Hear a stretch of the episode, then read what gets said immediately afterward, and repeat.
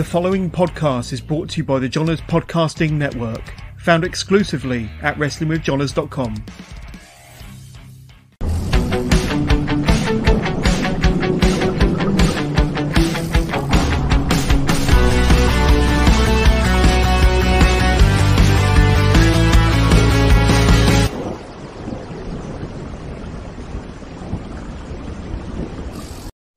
Hello, good evening, and welcome to the latest episode of Wrestling with Johners. We are live on a Tuesday evening across Twitch, Facebook, and YouTube. And uh, what a better way to spend a Tuesday evening than uh, listen to me witter on for the next hour with my next wonderful guest, Big Jim Diehard. Jim, how the devil are you, buddy? Nice to have you on the show.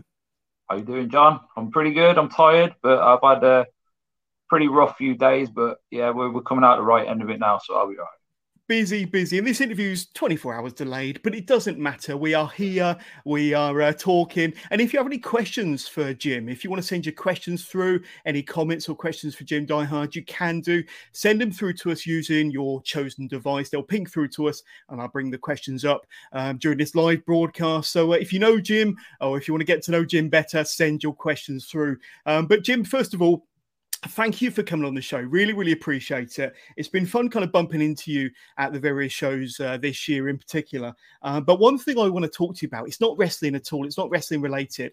Um, but um, uh, let me just bring up a little graphic here, Jim. And uh, let's talk about gladiators, shall we?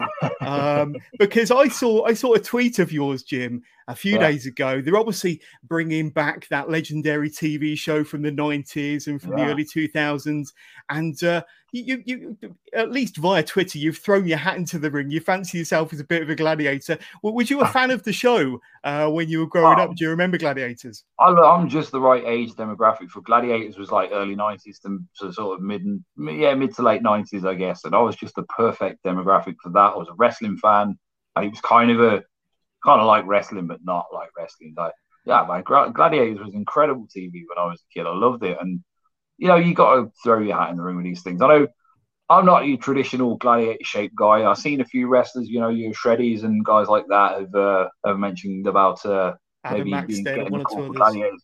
Yeah. I think I'd make an excellent gladiator. I'd be very different to anyone else. And you know what? You tell me any of the old gladiators that could, that could have taken me in a in a fisty. None of them. Absolutely none of them. Absolutely none of them, Jim. And and the reason why I say that is because uh, you're an absolute beast. You're a brick wall. Who's going to run past you? None of them contestants are going to run past you. Um, but uh, I, I, I, like this one as well. Hand me my pugil stick. Now look go. at that face. Kind of well, now, would you want to be? Would you, John? Would you want to be a 15 foot platform, staring into those eyes, holding a big giant cotton bud in his hand, about to knock your head off? Mate, I would I would jump off the second I saw exactly. you. Uh, especially with your gladiator outfit. Can you imagine? You'd look like um, some long lost cousin of the, the Viking Raiders or something with a pugil Well, like stick. I say, I, I, would I would definitely go for the Saracen two piece, which was the, the the the sort of hot pants with the bikini top kind of thing, the sports bra for men, which I don't think that look gets enough respect. Uh, by the pro wrestling community for one thing. I think Saracen was quite the pioneer, and uh, I'm amazed that nobody's followed since then. Well, I look forward to seeing that on Gladiators in 2023. But well, let's uh, hope what, so. What, what, what would be your gladiator name then, Jim? Hoss, big Hoss. Yeah, yeah. love it, absolutely love it. But uh, say coming to a TV near you soon. Uh, ITV, watch out. Uh, but uh, seriously, that this man, uh, like I say, I, I, would not want to be standing across from him with a, with a pugil stick. And uh, uh, before I kind of take a deep dive into your wrestling career, Jim, um, you're, you're one of the most renowned super heavyweights on the UK circuit. Um, I think this year marks your 20th year in the business. Uh, feel free to correct me, but I think uh, at 20 years this year. So congratulations on that, my friend. But um, super heavyweight wrestling, um, like I say, used to be massive, popular in the 80s, mm. the 90s. Not so much nowadays. Now, I've had a few big guys on my show before Will Kroos, uh, Reese and Rogan, um, and now yourself, one or two from the States. But uh, talk to me about your th- thoughts and feelings on big men, super heavyweight wrestling in the UK right now. What's that, what's that kind of um, style of wrestling? Is it is it one that you think could be improved upon? Do you you know tell me tell me your thoughts on super heavyweights in the UK in 2022? Um, I mean we've got we've got some good super heavyweights in this country, but not a staggering number of them. Which I ain't going to say that's a bad thing. I'll never complain about lack of because for one thing, it makes me more unique that there aren't as many guys around that are over that sort of 20 stone mark. There's not too many of us. So it means that guys like me and Will, we rarely will bump into each other because it's good to have kind of the one guy on the show that fills that gap. So every now and then, you know, we'll get thrown in a match against each other. Like I just got announced with, uh, for uh, the Hammerlock show. Um, I've got a match with, um, remind me the name, um, Andy Wild. Uh, that's uh, that, that's correct. Yeah, yeah. The, the Scottish guy. Yeah, yeah. Yeah, his name just totally escaped my head there. He's Sorry, a big dude. He's quite a big guy. There. I, I, can picture him clear as day in my head. But um, yeah, yeah, matches like right. that are quite few and far between. I'll normally be in a in a mismatch kind of a situation, as you've seen me in quite a few times, I'm sure. But um, you know, it's it is a style that has, has stood the test of time. Obviously, there, there's always been that sort of wow factor of seeing the super heavyweight make his way to the ring. There always will be, you know, the the wow factor in that because we're the kind of guys that you don't bump into in the street every day. When you see us, you know, walking out in a leotard and that kind of thing is it is quite imposing. Um, obviously, that style has had to move with the times as well. You can't just be that sort of big daddy style of wrestler anymore. You have to be able to do a few more things than uh, just stand there and let guys bounce off you. But I think you, you've got to pick your moments right with that. It wouldn't look right for me to try and keep up with the cruiserweight guys on a show, but I've got to have a few little things, you know, a few little bag of tricks every now and then. I've got to come off the ropes. I've got to do my dives and that kind of thing. And uh, yeah, it, long live the super heavyweights, you know. Absolutely. Just going to bring up a few pictures here, Jim, and like I say, working hey, out that that is that's uh, an impressive uh, unit there for sure. Um, absolutely. And uh, as I said earlier, Jim, this year marks your your 20th year in the business. So that would be 2002 when you first yeah. started. Um, what what does it mean to you to have been in the business for 20 whole years, then, Jim? I mean, the 20 years thing is, is just a number to me. Like, it's nice to have that anniversary, but I, I don't, I don't want it to be people thinking that I'm saying that I'm a 20 year veteran of pro wrestling because I'm simply not. 20 years of wrestling for me means you have been a full time wrestler for 20 years. And the fact is, I haven't. There were years when I, it was a struggle and I'd have maybe as little as 10 matches in a year. And that to me that doesn't count as a year of pro wrestling. It's 20 years since I had my debut, but I'd never class myself as a 20 year experienced wrestler, if that makes sense. Yeah. Yeah. Yeah. Absolutely. But yeah, you know, I've seen a lot of people come and go in that time. Obviously, I've crossed paths with a lot of people that have gone on to do some huge things. And um, yeah, I've got some great memories from throughout those 20 years, obviously. But uh, no, no plans to slow down anytime soon. No, and and and speaking of that, Jim, um, how do you feel? Kind of Jim Diehard is in 2022. I mean, in my opinion, from watching you, from doing the research on you, Jim, I think you're having the form of your life. To be honest with you, certainly since pro wrestling came back in 2021 and 2022 has been a great year.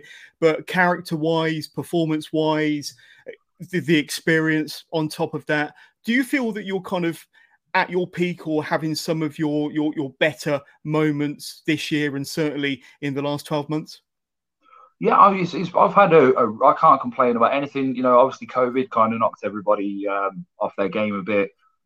And um, I, I was no different to everybody else. I did the kind of you know this is unique so let's sit around and and eat loads and have a few beers every night and just enjoy the slower pace of life while we can. Um, then a time came where we had sort of limited time where we could go and start training again. And I hadn't taken care of myself and I realized something's wrong here that I can't do what I used to do. I used to be a, a 25 stone guy that could move around the ring a bit. Right. And after taking, you know, a year or however long it was away from doing that, I hadn't looked after myself as well as I should. I was weightlifting, I had access to weightlifting equipment, but I just turned into a powerlifter that could lift weight but couldn't really move too much. And yeah, I kind of had to take care of that. So um, I just got my head down. I was determined, no, I'm going to come back. And I lost a little bit of weight, and then I was determined I was going to come back in the best shape I've ever been in. I think with pro wrestling, your mind and your body have kind of time where your mind for the business meets your physical capabilities in the business, if that makes any sense to you at all. Yeah, yeah absolutely. So you might, you know, physically you're able to do stuff when you're younger that you can't do when you're older, but your mind for the business is not where it needs to be when you're at your physical peak. But there is a time when you hit that sweet spot where you you you're physically in a good place, you're mentally in a good place, and everything just kind of comes together. And I think maybe I'm in that place at the moment. I think, you know, some of the guys like by today's standards, I'd probably be considered a, a veteran or one of the older guys in the business. But if you look back to like the top guys in the business traditionally were guys that were around 40 years old. You know what I mean? Like the guys that really had their, their big top runs were all around about the age of 40. And I think that's where that physical and mental crossover kind of it just links up in the right place. So yeah, I, mean, I think I've got some some good years ahead of me, and I think yeah, you I would agree with you. I'm having a, a really good year at the moment. I'm definitely not doing as much as I have been in the previous years, but I'm kind of taking picking my spots a bit more carefully yeah, yeah, absolutely. Uh, and one thing that's uh, quite noticeable about yourself since the return is, uh, I mean, th- there's been quite a few new promotions crop up over the last 12 months. Yeah. Um, y- your likes of uh, PEW, Phenomenal Elite Wrestling, your likes of Coliseum, Wrestle Carnival, and one or two others. And you've actually been a, a, a big part, or maybe a small part in certain promotions, but you've been a part of those new groups coming yeah. to the fore. Um, how have you enjoyed kind of coming back and performing for some of them new groups that have that, that have broke out and tried to make their name in the last 12 months? It's been great. I mean it's it's always a good feeling when somebody is starting a promotion and within the first couple of shows your name is on the list especially when yeah. it's the very first show and your name is on the list of people that they want involved in it.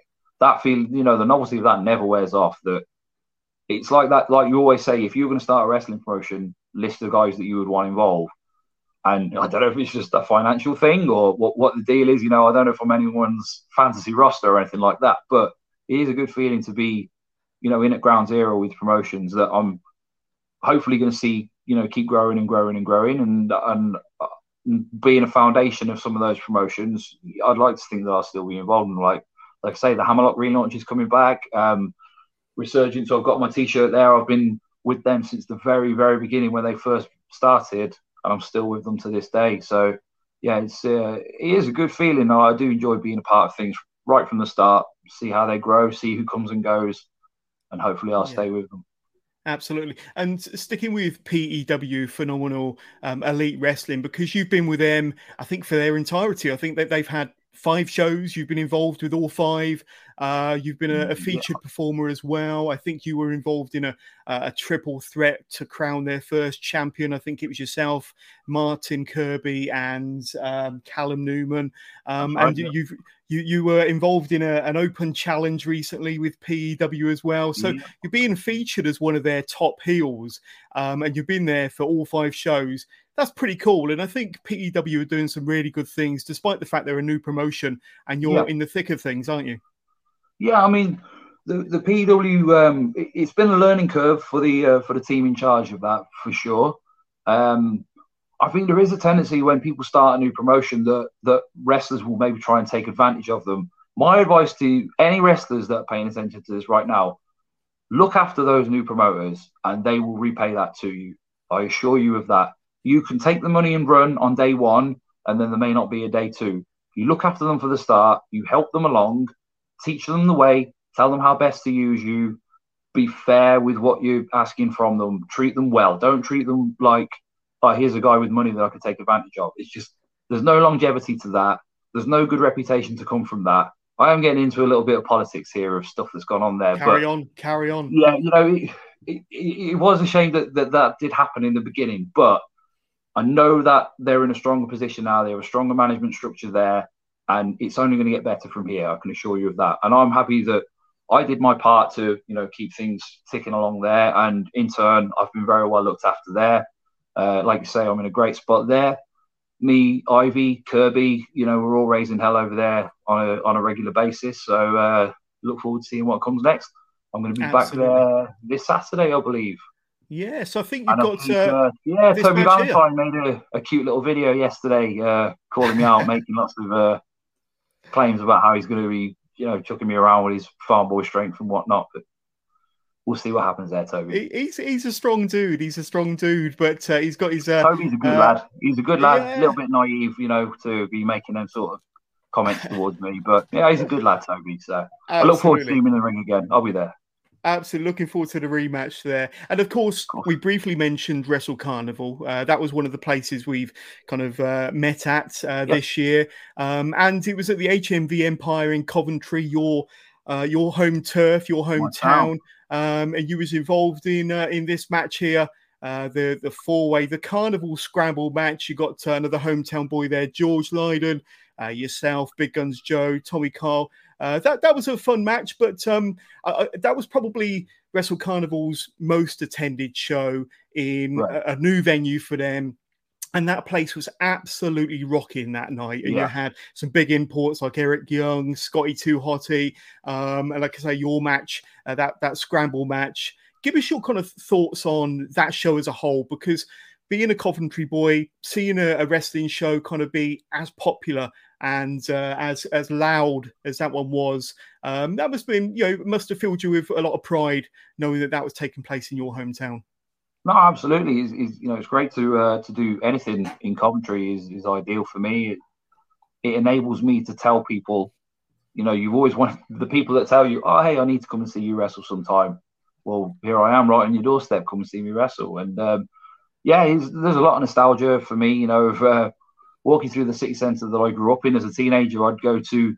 There was a HMV used to be literally like five doors down from there, where I'd go and pick up my ECW videotapes and uh, my, my Attitude Era posters from my bedroom wall and stuff like that. So to be in a ring, you know, sharing a dressing room with the likes of Scotty Hotty and um, just a few steps down the road from uh, where I kind of grew up, yeah, it's, it is it is pretty cool to be able to do stuff like that in your hometown. And um, I see Wrestle Carnival. You know they've got plans to be back there next year. Um, hopefully, I'll I'll be a part of those plans. Just stay tuned for that. But just keep supporting them, guys. Like you say, you know these kind of shows will only be around as long as people are there to support them. So I hope people in Coventry, the West Midlands, in, and you know wrestling fans in general, keep supporting promotions like Wrestle Carnival. I know, you know, Gary puts a hell of a lot of effort into his shows to make sure that the cards are absolutely stacked every time. And uh, you know, best of luck to him, and I hope it, he's going to continue to to fill up that venue as he did last time. It was like you say, absolutely rocking in there. It really was. It really was. And uh, like I say, that, that, the HMV Empire in Coventry is going to be Wrestle Carnival's uh, regular home um, from 2023 onwards. Right. And uh, like I say, hope to see you there uh, more often, and especially you know the big hoss man, you know the the henchman. Um, but it's got to happen. It's got to happen take us all the way back, Jim, to when wrestling first came into your life. Uh, maybe as a, as a young child, uh, but when did wrestling first come into your consciousness as a fan, and when did it? When did you fall in love with the great sport? So for me, um, see, my my mum will always tell me that she took me to a holiday camp show when I was a kid.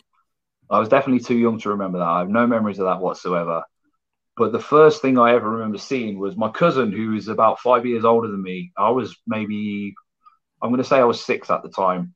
And my cousin, who was probably about 10 at the time, used to come over to, to our house every weekend. Um, and this one day he turned up with these VHS cassettes recorded off the TV. And on the, you know, you used to get the, the slip cover for the VHS, the cardboard slip cover. Yeah. It was covered with WWF stickers of like different wrestlers It was like Andre the Giant, Hulk Hogan, guys like that on there. And these tapes were Royal Rumble 1990, Royal Rumble 1991, and SummerSlam 1991.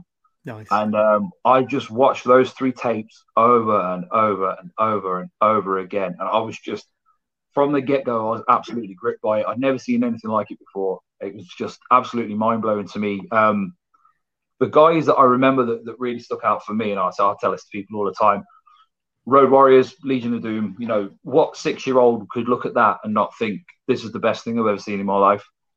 Um, and then the other guy was Big Boss Man, who was giving me inspiration for my uh, my latest nickname that I'm trying to get going, the Big Hoss Man. Yeah. But Boss Man, you know, he was a at, by the time I started watching, he was a big friendly police officer, big fat guy with a flat top and a goatee, spinning that nightstick around in his hand, and just what's a simpler story than that? Here's the policeman to beat up the bad guys and put them in jail. So simple, but wow, I was you know captivated from the first time I saw that.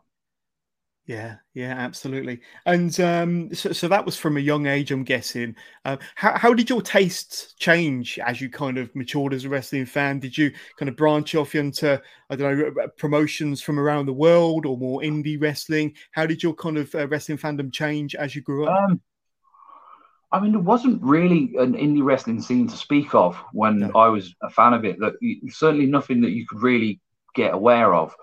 Um, I kind of so that was from the age of six. I was a WWF guy. We had cable in our house, so I could watch Superstars every weekend, uh, and then Raw when that came along eventually.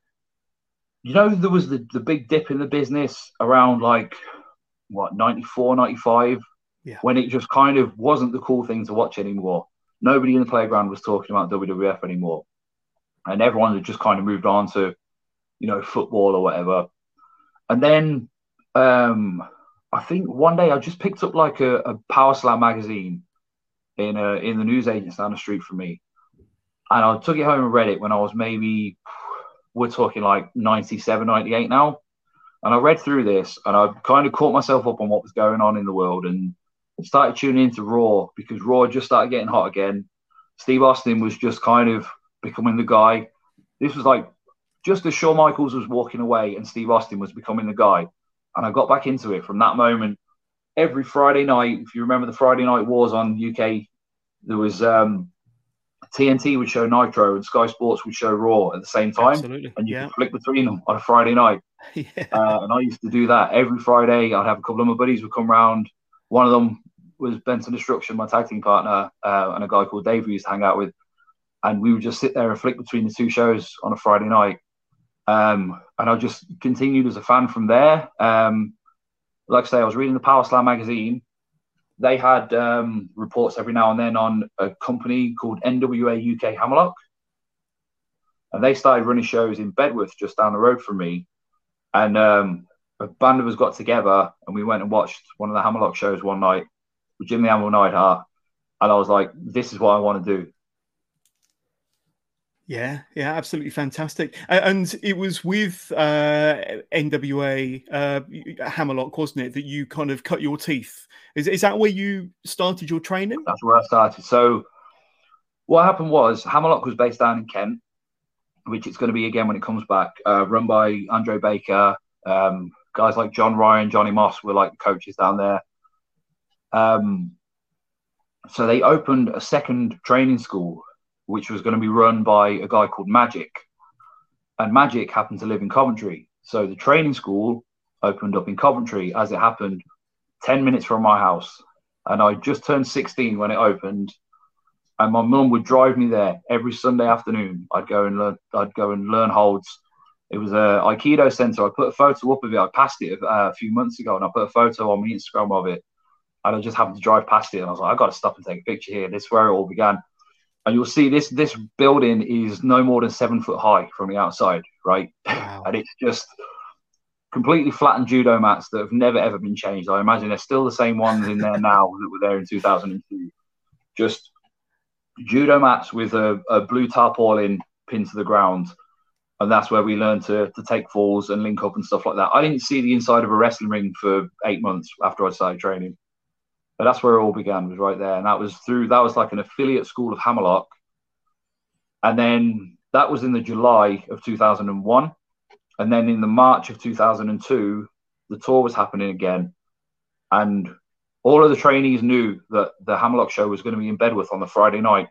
So the Sunday before, everybody showed up for training. We're not talking like training schools now. I know the ones that I've been to maybe will pull I don't know, 10 or 15 students on an average week.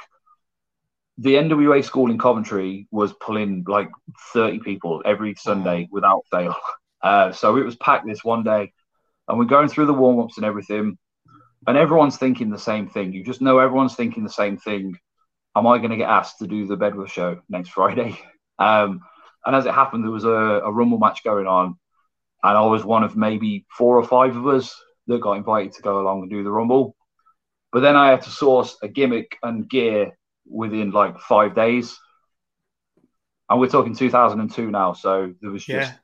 nothing available. You could not just, you know, there was there was no. I'm going to buy a pair of tights on eBay, and that just didn't exist at all. You had to what, scour what did you do? 2002 internet, call on favors from relatives that had a sewing machine, and uh, throw together something crazy crazy times um, yeah. but but uh, correct me if i'm wrong but i think your initial gimmick um, and I've got two names here. I've got Jekyll and I've got Quentin Hyde Styles.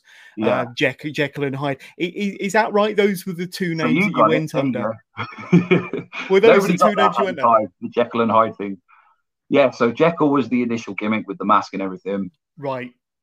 Um, I think I was probably doing that for about a year, and then I came up with the Quentin Hyde Styles thing because I just just wanted like it, it, was. I kind of restricted myself with the gimmick I was doing with the look that I'd gone for.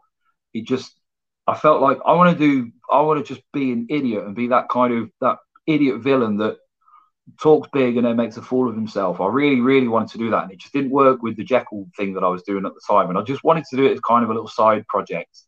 So I had the Jekyll and the Hyde, and sometimes I do the both on on the same show. Uh, but yeah, that was that was super fun. Always fun doing that. Oh man, man! And what, what sort of reactions were you getting from the the audience? So, and were you kind of the, the big kind of Hoss type Jim Diehard, but twenty years ago? Was you was you as big a character no. back no, then? What, what sort of a wrestler were you?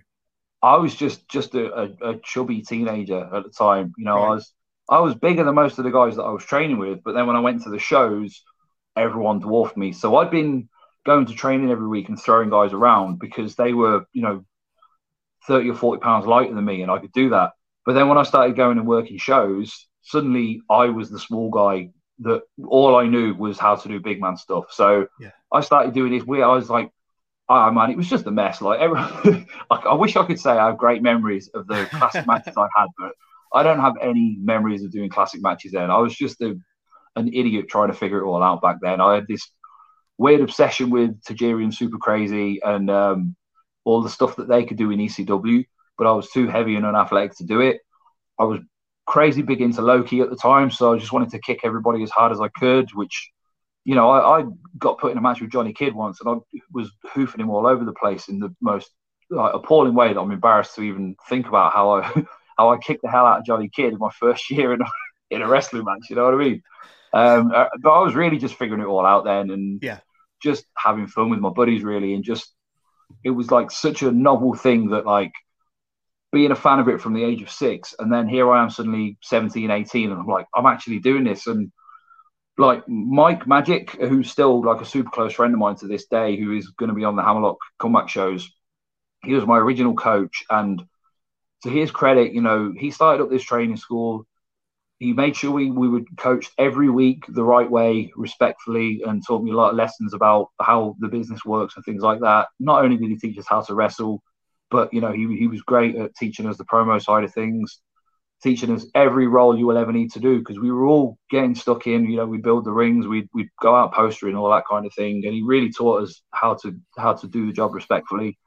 Um, he was putting on shows for us near enough every month, and we were running like just our training group. We, we kind of branded it as uh, Midlands Pro Wrestling when there wasn't really a big Midlands scene to speak of.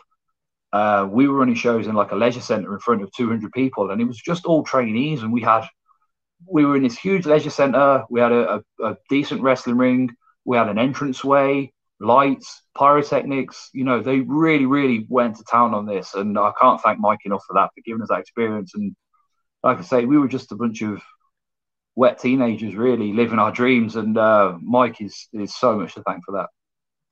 That's awesome. I, I, I, want to fast forward a little bit, and I don't know what you remember about 2010, but doing my research, 2010 seems to be a bit of a notable year for you, and uh, um, you you had quite a few turns over in over in Belgium for a company called uh, B Catch Wrestling. Uh, what yeah. do you remember? what do you remember about your your tours of Belgium? Well, they probably weren't tours. I don't know whether they just kind of sent you over there, a couple of matches and back again. But you had matches against Dave Mastiff back in 2010, um, yeah.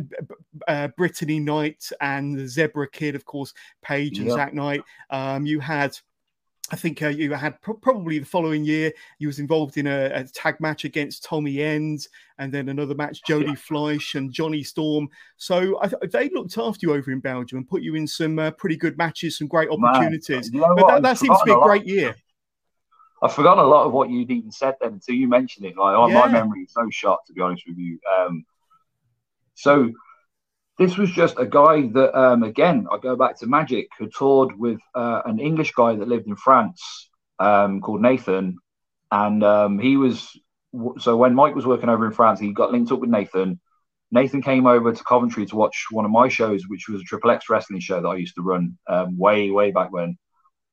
Um, and suddenly Nathan was involved with uh, a couple of French guys that were going to start promoting shows in Belgium. And for some reason, like on a list of guys that was like Zack Sabre Jr., um, Roy Knight, Brittany Knight, Jody Storm, Johnny Fleisch, uh, sorry, Johnny Storm, Jody Fleisch, um, all these amazing UK guys. Doug Williams was there, Dave Mastiff, um, some incredible guys. And then yeah. my name was on the list. And yeah, it, it happened a few times. And yeah, they really took care of us over there. You know, that was my first experience of like doing things like going on the Eurostar. Um, they would pick us up in a minibus there and take us to the show where there would be like food and drink backstage aplenty. It was like open bar all day. Because um, in Europe at that time, there weren't that many decent wrestlers around, not like there are now. There's, there's loads of great, incredible wrestlers in Europe at the moment, but there weren't a great deal over there. So they would quite heavily rely on bringing over like British guys. Um, and yeah, I remember that first show. I don't know if you checked the card for that first one, but guys like um, I think Tajiri was on that show, and there was like um, Chris Masters, um, Shelton Benjamin, and um, Sami Zayn was on one of the early shows when he was in his previous guys. I don't know if I'm, I'm not going to uh, expose him here, but you know what I'm talking about. Absolutely. Um, yeah, so yeah, I'd, I'd, go over there and they'd tell me, okay, you're going to go out and uh, beat up Brittany Knight and then you and Dave Mastiff will have a hardcore match in front of it was like two thousand people in this wow. in this building, and yeah, it was absolutely insane. Again, it was you know the production was absolutely second to none. They really took care of us over there. Yeah, I can remember now. I was stuck on a motorway. We I think we were going to the north of France somewhere to do the the second or third show when I was in the the, the tag team match with Tommy End. And I think we, we were stuck in traffic for something like 10 hours or something mm. crazy like that. Um, I remember Spud went for a walk on the side of a motorway just to get some air or something like that. And suddenly the traffic started moving. Next thing we know, he's half a mile behind us being picked up by the police. Like the French police are asking, why is this small Englishman walking with this? At the time, like he just started doing the rock star, so he had the big hair and he had the you know the stringer vest on and the tight jeans and everything, and the big sunglasses, and he's walking down the the, the hard shoulder of some French motorway. We've like shot about half a mile away from him, he's getting picked up by the police now who are trying to quiz him, but they don't speak any English and he doesn't speak any French. The promoter is in the driver's seat of this minibus in such a flap because he's got half of his show is in his car now getting questioned by police on the side of the motorway. Um, and yeah, next thing I know, I'm I'm, I'm backstage at this show, and um, I think it was me and a French guy against Tommy End and another French guy but the French guys didn't speak any English. We didn't speak any French. So I think me and Tommy kind of had to just work on our side of things, leave them to do their side of things, and linked up somewhere at the end. But yeah, that was pretty cool. And um, yeah, like I say, I, me and uh, Adam Shame, who's now Coach Trip up in ICW, uh, we got to wrestle uh, Johnny and Jody, which is that was a, a, big thing to tick off the list for, for yeah. British wrestling. As far as that goes, that's that's a pretty big special tag match that you get to have there. Absolutely, absolutely. Speaking of tag matches and tag teams, Uh, what about these guys here then? The henchmen. What about those guys? Wow, come on, come on. Now, 2012 seemed to mark a, a huge change in your career, um, a, a, gimmick change, a name change, uh, yeah. joining up with with Benton Destruction. I absolutely think that's one of the best wrestling gimmick names ever. To be honest with you, I had to read it a couple of times before it really sank in, but that's absolutely yeah. fantastic. But but the henchmen were born in about 2012. So a lot of changes for you around that time. Name, tag yeah. team partner. Give us your what, what were the circumstances that led to all them changes in one year, and then kind of from then off, you and you and your uh, te- Benton, the henchman, were off to the races, yeah. weren't you? So, so me and Benton, uh, I'm just going to call him Ben for short here. Not that that's, that's easier, easy. yeah. You know, we'll just call him Ben for for the sake of ease here. So me and Ben, we were like super best buddies since we were like 12 or 13. We met when we were in uh, in secondary school. Um, I think it was he was a huge guy. Like even when we were in school, he was like the biggest guy in school by a long way. When we were like year eight or year nine, he was like this this big giant guy. He had like his entire head shaved, apart from just like the fringe coming forward at the top, which was a thing for some reason. I don't know why that was a thing, but that was his thing. And he was like just this massive guy that was was bigger than everybody else at school, and he was so quiet, you know. Um, and um, through like a mutual friend, he found out that I was into wrestling or something like that, and I ended up giving him a tape or a CD or so, something like that. It was some weird thing that I was a guy that had something that he wanted, and we made contact, and we just like both of us bonded over being the the weird fat kids in school that were into wrestling and insane clown posse basically. Um, we started wrestling together at the training same training school.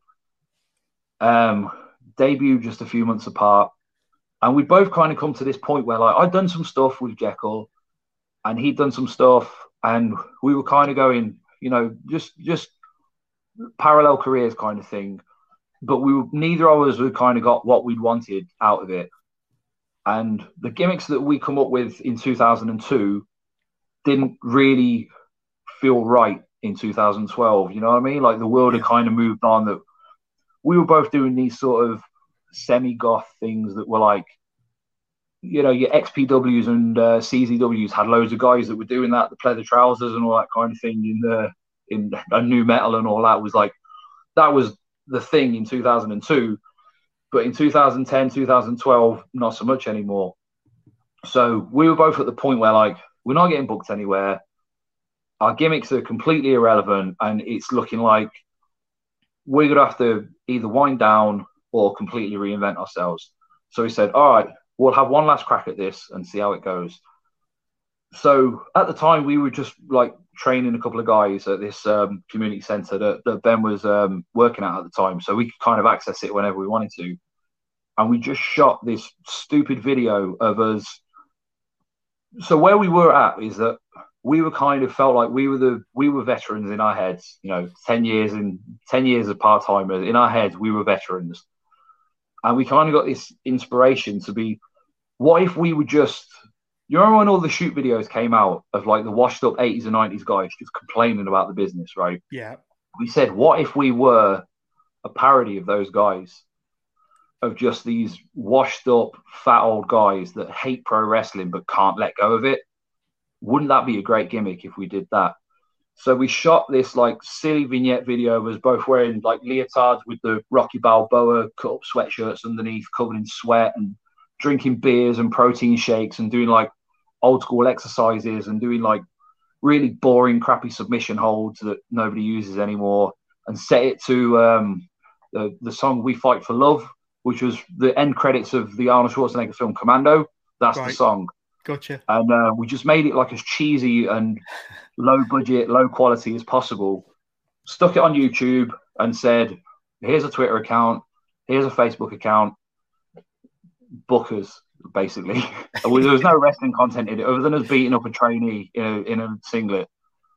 Um, and surprisingly enough, um, Spud got like so far behind it, and he was doing really well at the time. And Spud got really behind it. He absolutely loved it, and he like promoted the hell out of it. And um, I can't thank him enough. We got so much work just off the back of Spud being so supportive of it and spreading the word of it. And uh, it went like a little bit viral. Like I think that's somewhat like like four thousand views in in within like two or three days, and people were going, "This is brilliant," you know.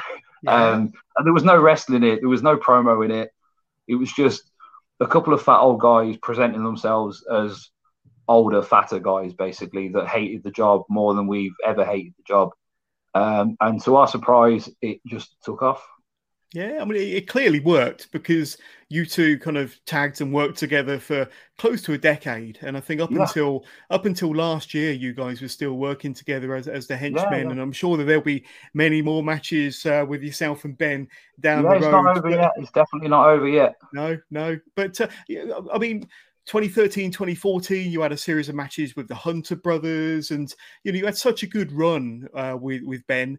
Um, what, what, are the what are the kind of highlights or memories kind of really stand out to you your, your kind of decade um, as as one half of the henchmen Sure, like the, the stuff in the ring pales in comparison to the fun that me and Ben have just being out on the road together. Like that, Tell us about it's, it. It's crazy. Like that, I got to do this with my my best friend, who I've known my more than half of my life. You know, he was the best man at my wedding. I was the best man at his wedding, and we're just like like super best pals. And he to this day he lives he lives less than a quarter of a mile away from where I'm sitting right now. uh, he's just around the corner from me. Uh, so you know, to get to to do that with your your brother, basically, you know, is uh, is quite a rare thing. I mean, we've been we've done tours for All Star Wrestling, we've done the holiday camps and things like that, where you just you go away and live in caravans for a week with uh, with some like amazing cool people. You do your job in the daytime, you relax and enjoy yourself in the evening with a bunch of lads, and to do that with your best friend at your side, you know, it's incredible. We went went out to Germany together, did a weekend over in Germany, and um, yeah, I mean, you know, we've worked against some some incredible wrestlers. Um, even like when they were in their very early days as well. We, we you know, um, we wrestled uh, Aussie Open when they were first over here uh, and and picked up the W there as well. Must note. Um, we wrestled, like you say, the Hunter Brothers countless times. We always have such yeah. a good time with, with Jim and Lee. We always had the best time in the ring with them, even when Lee absolutely goes to town on me with a with a folding chair and uh, scrambles my brains a little bit. And yeah, I've, I've got some great memories with Lee that I can't even tell you about, to be honest with you. But uh, yeah, uh, it, it was just incredible to to get to have those times with uh, with someone you're so close with. Absolutely. And you mentioned All Star Wrestling there, and uh, uh, uh PCW is another company I want to bring up because I think it's about 2018 or thereabouts when you made yeah. your debut for PCW. So between PCW and All Star Wrestling, two you know wrestling companies uh, that that have huge legacies within the British wrestling scene, um, and getting to kind of make your mark and have your matches with those two companies must have been pretty special for you. Yeah, I mean, All Star Wrestling kind of um, was almost like the I want to say like the like the third the second rebirth for both of us that you know the henchman thing it had its sort of peak um we were doing okay with it. And then the novelty wore off a little bit I guess. Yeah. Um and then just a, a chance encounter with James Mason uh, we ended up in a match with him. We gave him like a really easy match. And afterwards he asked if we'd ever contacted Brian Dixon. And I to that point you know even at that stage I don't know what year we even debuted with All Star. You might have that in front of you. Um, I, I, do um, not. I, th- I think it was. No, I, I, would be wrong if I uh, tried to guess right now. I'd say it was, it was, probably around 2015, 2016 sort of time. We just right. had a, a, a, just a chance encounter with James Mason, who I'd never met before that day. Uh, we had a match with him, and afterwards he said, "Have you ever sent your information to Brian Dixon?" And in my head, All Star Wrestling was like this absolutely impenetrable place where they have their crew and nobody else gets in. Um, so I'd, I'd never even considered sending my information to, to All Star. And then James recommended that we did, and he said he put in a word for us, and we've absolutely never looked back. We debuted with All Star within a couple of weeks. We were wrestling at Victoria Hall in Hanley against Charlie Sterling and Dean Allmark. I mean, you know, wow. top of the bill. Yeah. What better way to debut in any promotion? Um, and you know, Brian Dixon took a liking to us um, as these sort of.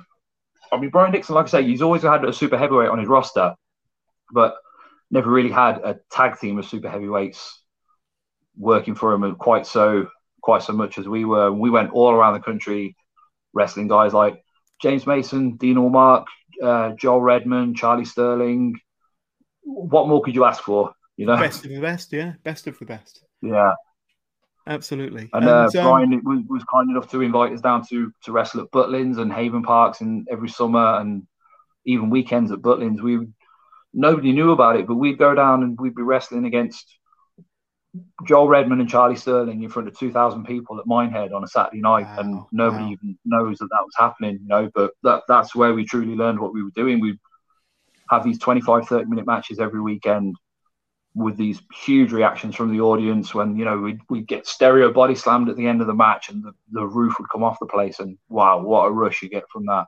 Indescribable.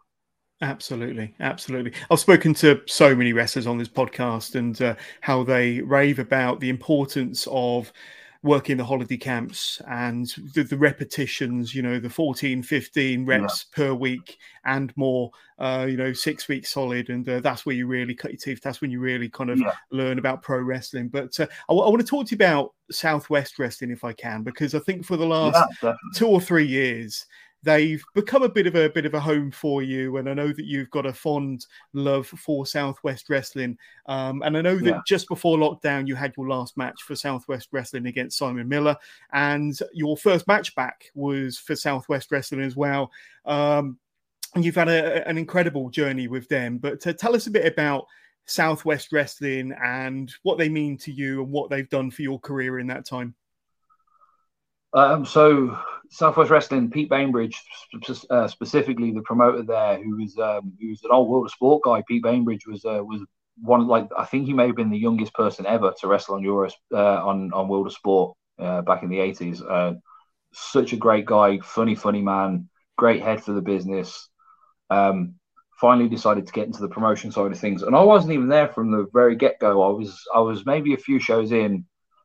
Um, it was actually through Jack Stars was working there, and um, I asked him if he put a word in with me because I was really keen to work on these shows because they, they really looked like they were going to be something. Like I say, I, I kind of have a feel for these things. I like to get in early when I can. Uh, so Jack was kind enough to, to put a word in for me. He had to basically pass by my house to get to the shows, and he, he managed to get me working down there. And uh, it's it's just been great. I mean, some of the people I've, I've, got to work with down there that I never would have came across before. Um, I'm going to just drop some names that people don't really know. Um, Bronson, who is the champion down there at the moment, absolutely incredible worker who really doesn't get the, the credit he deserves outside of the southwest where he's based. Um, Dinger Bain, who you may have seen the uh, with the dungarees and the, the cow hat, that kind of deal. Good old country boy, Side of Swilling country boy, one of the nicest guys you'll ever meet in pro wrestling super good drinking buddy of mine at the Lake Fest that we do every year now. Um, one of my favourite opponents to get in there and scrap with as well. You know, Pete's really put together something special down there. He's got a great team. If anyone upsets the balance on the team, they're very quietly dismissed from the team. And um, it, keeping keeping it tight the way Pete has, and bringing in, you know, picking spots to, to bring in some really good outside talent. I think he's he's absolutely got the nail on the head with this. Really, Absolutely. I can't yeah. highly enough of him. And again, Lakefest, the, the greatest party of the year. Well, well, let's talk about that because when I had uh, LA Taylor on the show in May, I think it was May, yes. and uh, she was reminiscing about Lakefest 2021. And uh, I don't know if this brings back any memories, oh, but uh, you was in there. I think it was a handicap match, uh, Little Legs or um, Kneecap and Murphy, LA Taylor yeah. versus yourself. And uh, I think kind of that summer, you had a series of matches, series of handicap matches involving uh, Kneecap and Murphy, Little Legs, and LA Taylor, and I think Pete was involved in one or two as well. Uh, but some some great memories, and like I say, some some great talent in the ring there, especially LA Taylor, who's just tearing it up at the moment.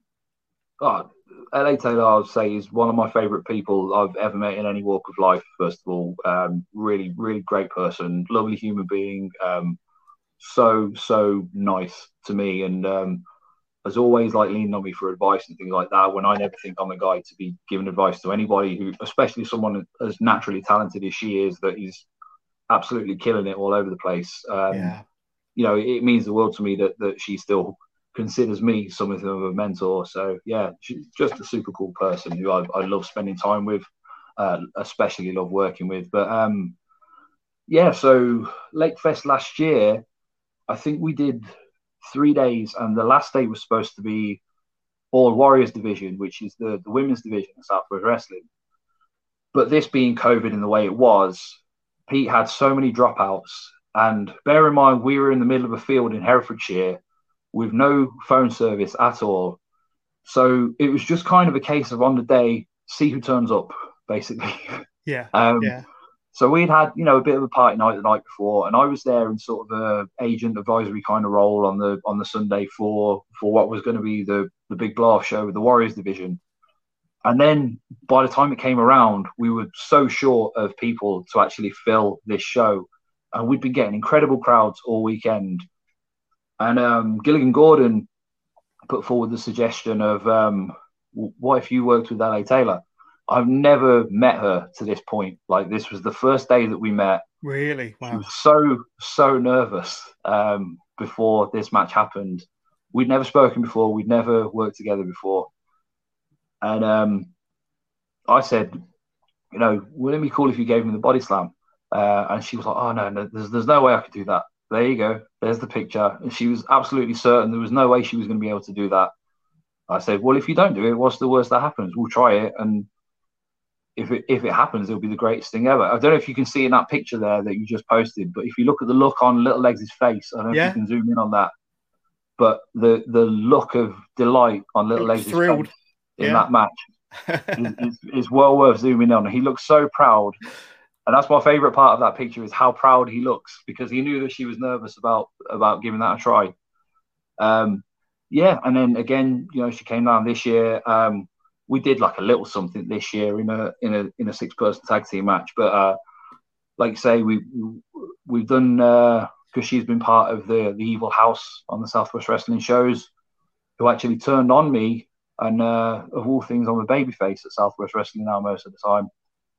So um, we've been on opposite sides now, and I'm trying to catch up with her to to give her a bit of a kicking.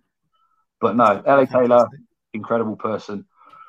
Little Legs as well, or Kneecap and Murphy is a guy who, um, again, I first met through All Star Wrestling. There was a few dates that um, Ben couldn't make it down, uh, and I'd been Brian had been really hard to persuade to let me go on on my own.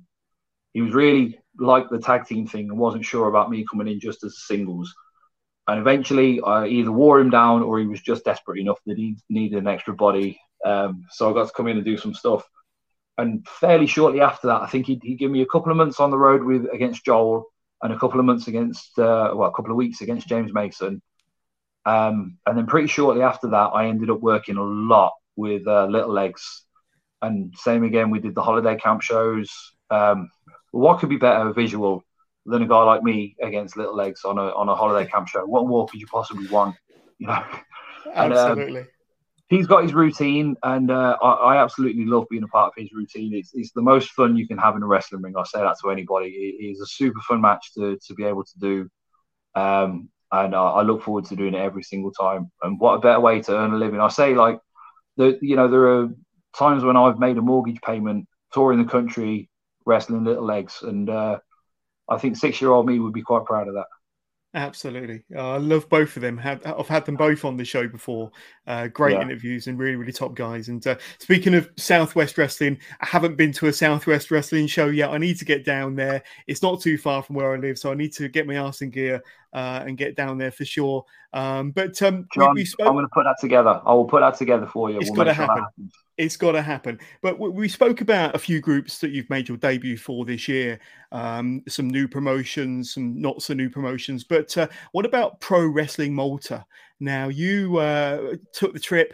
I think it was in about May over to Malta along with uh, some of your close buddies within the, the business, and right. uh, put put on a put on a show for uh, for the uh, pro wrestling Malta fans. There, there you are up against another big guy, Iestyn Rees.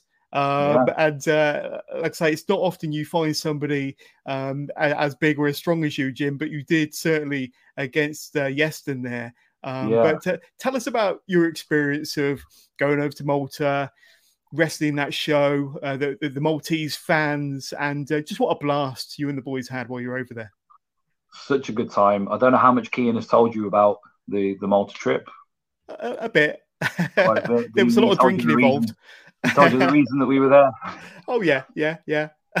yeah. So so one of the guys was uh, getting married. So uh, and Gianni uh, Valletta, who's the the promoter over in uh, Pro Wrestling Malta, um, and again he's a, a regular tour guy for All Star Wrestling.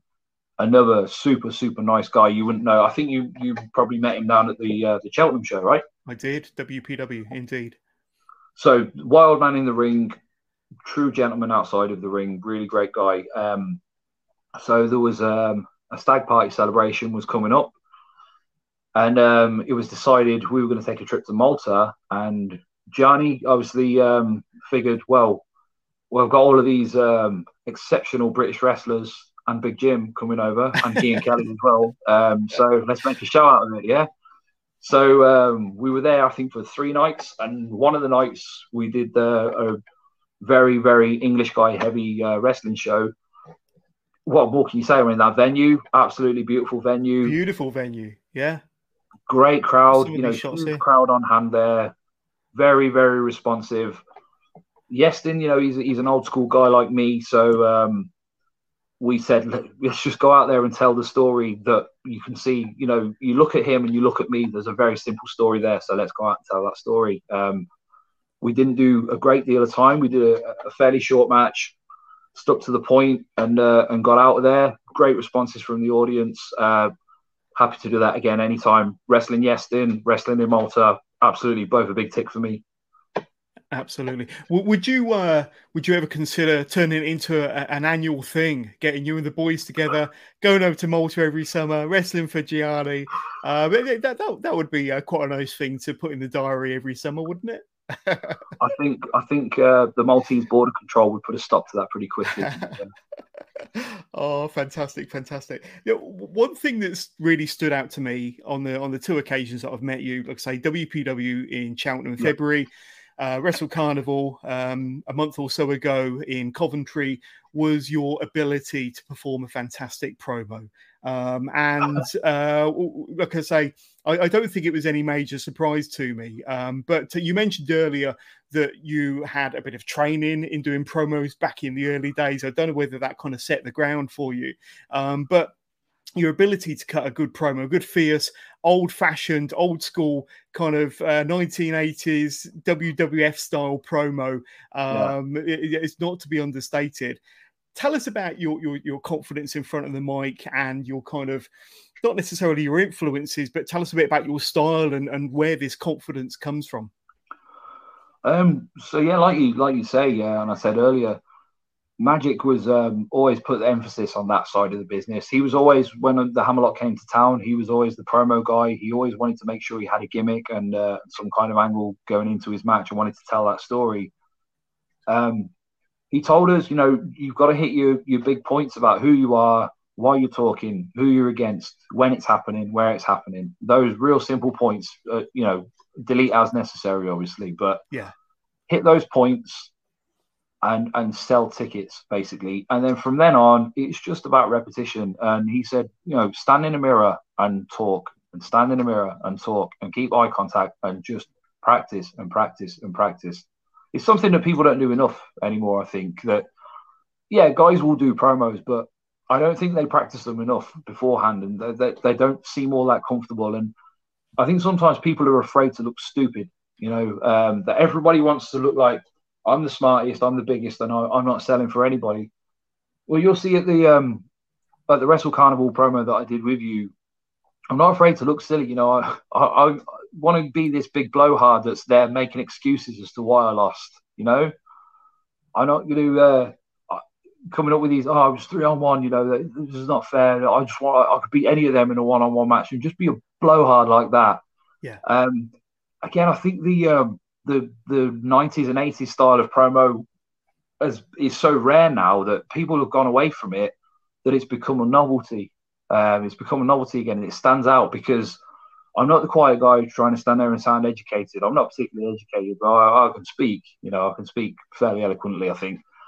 But when I get into that zone of I'm Big Jim and I'm just going to lower my eyebrows, I'm going to shout, I'm going to point my finger, and I'm, I'm just going to bellow at the top of my voice and be this big blowhard that I want people to listen to me, and I'm going to complain until I get my way, basically. And yeah, I think people are sometimes afraid to do that these days, and I take I draw inspiration from those um, like I say, I had those tapes of those Royal Rumbles when yeah. I was a kid, where every single guy that was in those Royal Rumbles in those days would get 10, 20, or 30 seconds, depending on their status on the on the card, to tell you why they're going to win the Royal Rumble.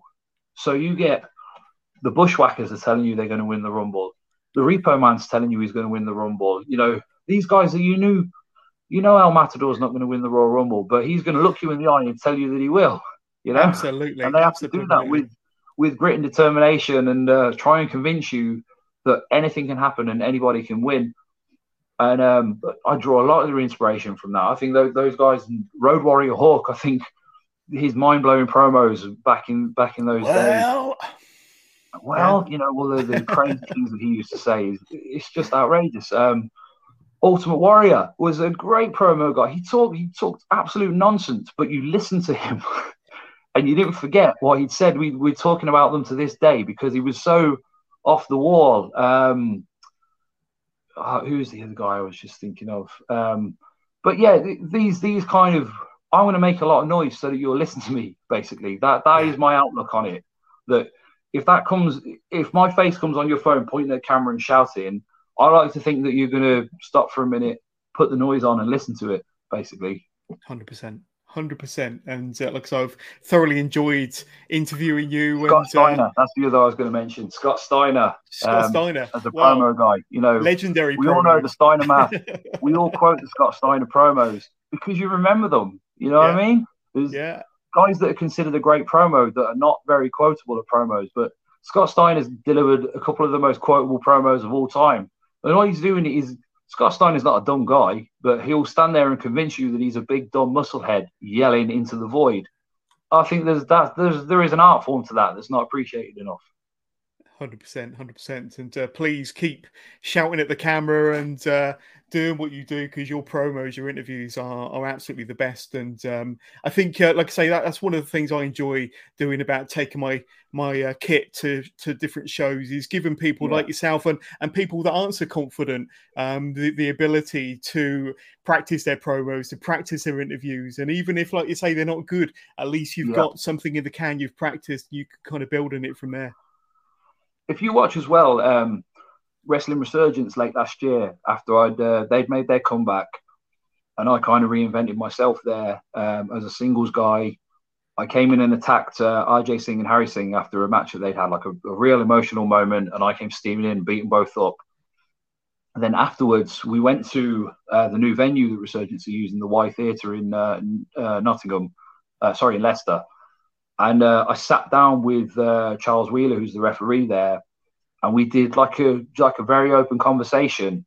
And and if you go and find that video, it's, it's something that I'm really proud of. That I got to do something completely different to anything I've ever done. I sat there very calmly, talked to Charles about my grievances, and went totally the opposite end of the scale. And um, yeah, if you could drop a link to that promo, I'll, I'll drop you a link to that promo because it's something that I'm very, very proud of to try the total opposite side of the coin and uh, be that sort of oh well, here's a here's a you know a big tough looking guy, but he's sitting down and talking quite reasonably, and I didn't expect that, you know, and he was shot super well. My buddy uh, Troy Troy Grant of uh, Troy Media, uh, he he came and did that, uh, recorded that with us, edited it, put it all together, and did a great job. Obviously, that's my boy Troy there.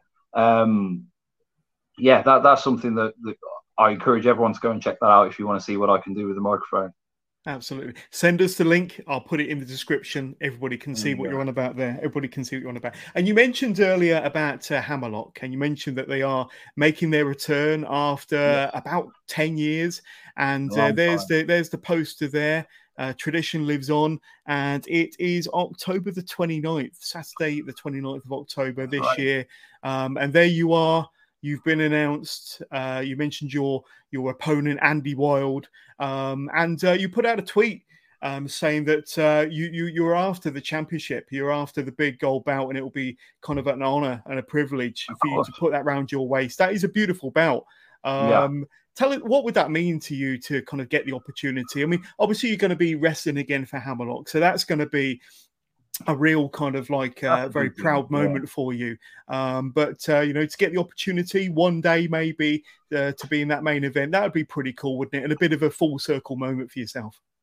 Absolutely, man. I mean, belts are not the be all and end all to me. I, I, I want to just be out working um, in the right places as much as I can, working with the right people, showing people what I'm capable of in, in a pro wrestling ring. Belts are not the be all and end all to me. They never have been. They never will be. Um, I'm not a guy that that has held a lot of singles championships in my time. I'm not a guy that's held a lot of tag championships, to be honest, either. And it's never something that I've tried to position myself to go, oh, this is what I want to be, is, is this guy. But that particular championship was one that that was the the first one that I used to go and watch regularly being defended in live and in person with guys like Gary Steele, Jake the Snake Roberts, Johnny Moss, um, uh, Conscience from uh, NWA Scotland, and that was a position I never thought I would be in the conversation to be that guy. I was always in Hammerlock. I was always like a very low down the pecking order kind of guy because I was so new to it. It's not that I was disrespected in any way. It's where I belonged at that time because I was very very new to the business. Like I say, I was a guy that didn't know what he was doing for for years in this business, thinking that I did. But um, I never thought I'd be a guy that would be considered for that particular championship. Obviously, the promotion folded years and years ago, and it was just assumed that that was that for that. You know, no one will ever hold that belt again. So I shouldn't be bothered that it's not going to be me because no one's ever going to hold that championship again. But then to see that picture and to see that belt, a lot of memories came flooding back of sitting ringside at Bedworth watching that very belt being held above a referee's head as uh, as the bell was rung and uh, yeah, I, I, can honestly say that would mean something to me to to be able to bring that belt back home with me. Absolutely, and that's going to be a, a tremendous card. It's a real stacked lineup already. Oh, yeah. um, 29th of October. You're not going to want to miss that if you're in the area. Um, but uh, well, speaking of you said earlier that, that that you know you spent many years thinking you knew what you was doing, but did you have many kind of light bulb moments where things did suddenly click? Whether it was kind of backstage speaking to the boys, out in the middle of a match, making your entrance. What sort of light light bulb moments did you have, and kind of how did that kind of change your your direction? I think the acceptance that I got from the All Star Wrestling team when it came was kind of that moment for me. Yeah. That like I say, it, it always felt like a bit of a closed door place that you couldn't get into. It's not really that. It's that they they weeded out people that could do the job and were easy to work with, and people that are not in that position, people that are difficult, people that cannot get along with the team, because it is a workplace. So you got to understand that anyone can put up with anybody one day a month. But on the All Star team, you would have to put up with the same guys night after night after night after night. You travel with them, you share a hotel with them, you build the ring with them, you wrestle the show with them, change the dressing room with them, like sharing a dressing room with them, changing together. You guys are you are together constantly, right? And to get their acceptance, that's a big deal to me. And you don't get that acceptance if you're not up to the job. If you're making life difficult for people, you don't get that acceptance. And that was a real moment where I use some some for examples like uh, when I first, like I say, I first convinced Brian to give me a trial as a singles wrestler, and that was wrestling Butlins, and I'd wrestle Saturday and Sunday at Butlins, and I'd be wrestling Joel Redman for sort of 25 minutes in front of a couple of thousand people. I'm sure Joel would be the first to tell you that at that time he was he was not a happy guy um, for for various reasons to do with the business, and he would run me ragged because I wasn't able to keep up with him. And it was never on him to reduce his pace for me to be able to keep up. It was always up to me to up my game to get up to his pace. And it, it wasn't happy. I wasn't happy at first because every week we would do that match and he'd come backstage and he would just very bluntly tell me that wasn't good. That wasn't good. That wasn't good. You missed this. You missed this. You missed this. It's not good enough. But then as the weeks went on, that kind of started to go away. And that was because I was starting to improve and get to where I needed to be. And we finally got to a point where I get to a show and find out that Joel had requested to go in a match with me. And like moments like that, it, it just kind of feels like, okay, that's acceptance. You know, that's that's a big, big mark of acceptance there. So yeah, you know, stuff like that, you you kind of have to take that as a yeah, maybe maybe I do know what I'm doing. You know what I mean? Yeah, hundred percent. And uh, like I say, that's a, a, huge mark of acceptance and an extremely yeah. proud moment for you, I'm sure. Um, thinking to the future, like I say, this year celebrates your your twentieth uh, anniversary in the business. Um, but what more you want to uh, achieve within the pro wrestling business? Obviously, the UK scene is becoming more of a vibrant scene now. There's lots going on, lots of new promotions, lots of great wrestling to be had. Have you got things you want to accomplish and, and places you want to work or people you want to perform with? Uh, any any goals for yourself, Jim, uh, for the future? Oh, yeah, you, you always have to have goals in this. I think you, you should always have goals. I don't like to publicise my goals too much but I do have goals. Um, there, there, are countries I'd like to see as a professional. There are people I'd like to work with. Of course, in the UK, there are promotions I'd like to work with because I feel like I, have hit, you know, sort of the, I don't know, the first division championship kind of thing, but I don't know if I've yet hit Premiership for in terms of UK wrestling. If, if you, you get my drift from that. Um, so yeah, I, th- I think I'm somewhere in the, I don't know, maybe I'm somewhere in sort of mid league in the championship at the moment, and uh, we'll see if we can uh, get further than that. But like I say, I, I don't really like to publicise my goals too much. They're they're in here, and I know what I want to want to want to achieve. I know how I plan to achieve it, but it's just something that uh, that I prefer to keep to myself and, and let people see it when it happens.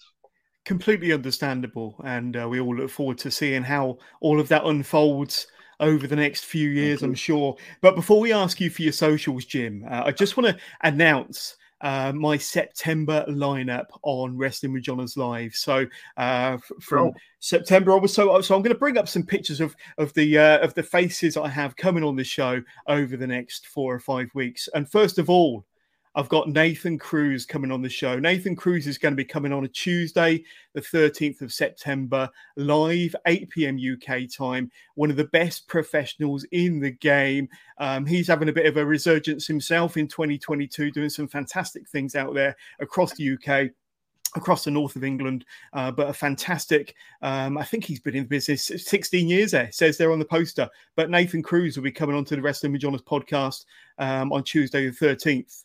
And then I've got Maggot, uh, the WXW Shotgun Champion coming on Wednesday, the 21st of September, 8 p.m. UK time, 9 p.m. over in Germany. You're not going to want to miss this one. Maggot's doing some tremendous things um, in the UK as well, especially for Progress Wrestling becoming a bit of a popular character there um, in Progress Wrestling in the Electric Ballroom. I saw him myself with my own eyes a couple of nights ago at the latest chapter show and doing some great things across Europe with WXW. But Maggot is another one you're not going to want to miss on the 21st first.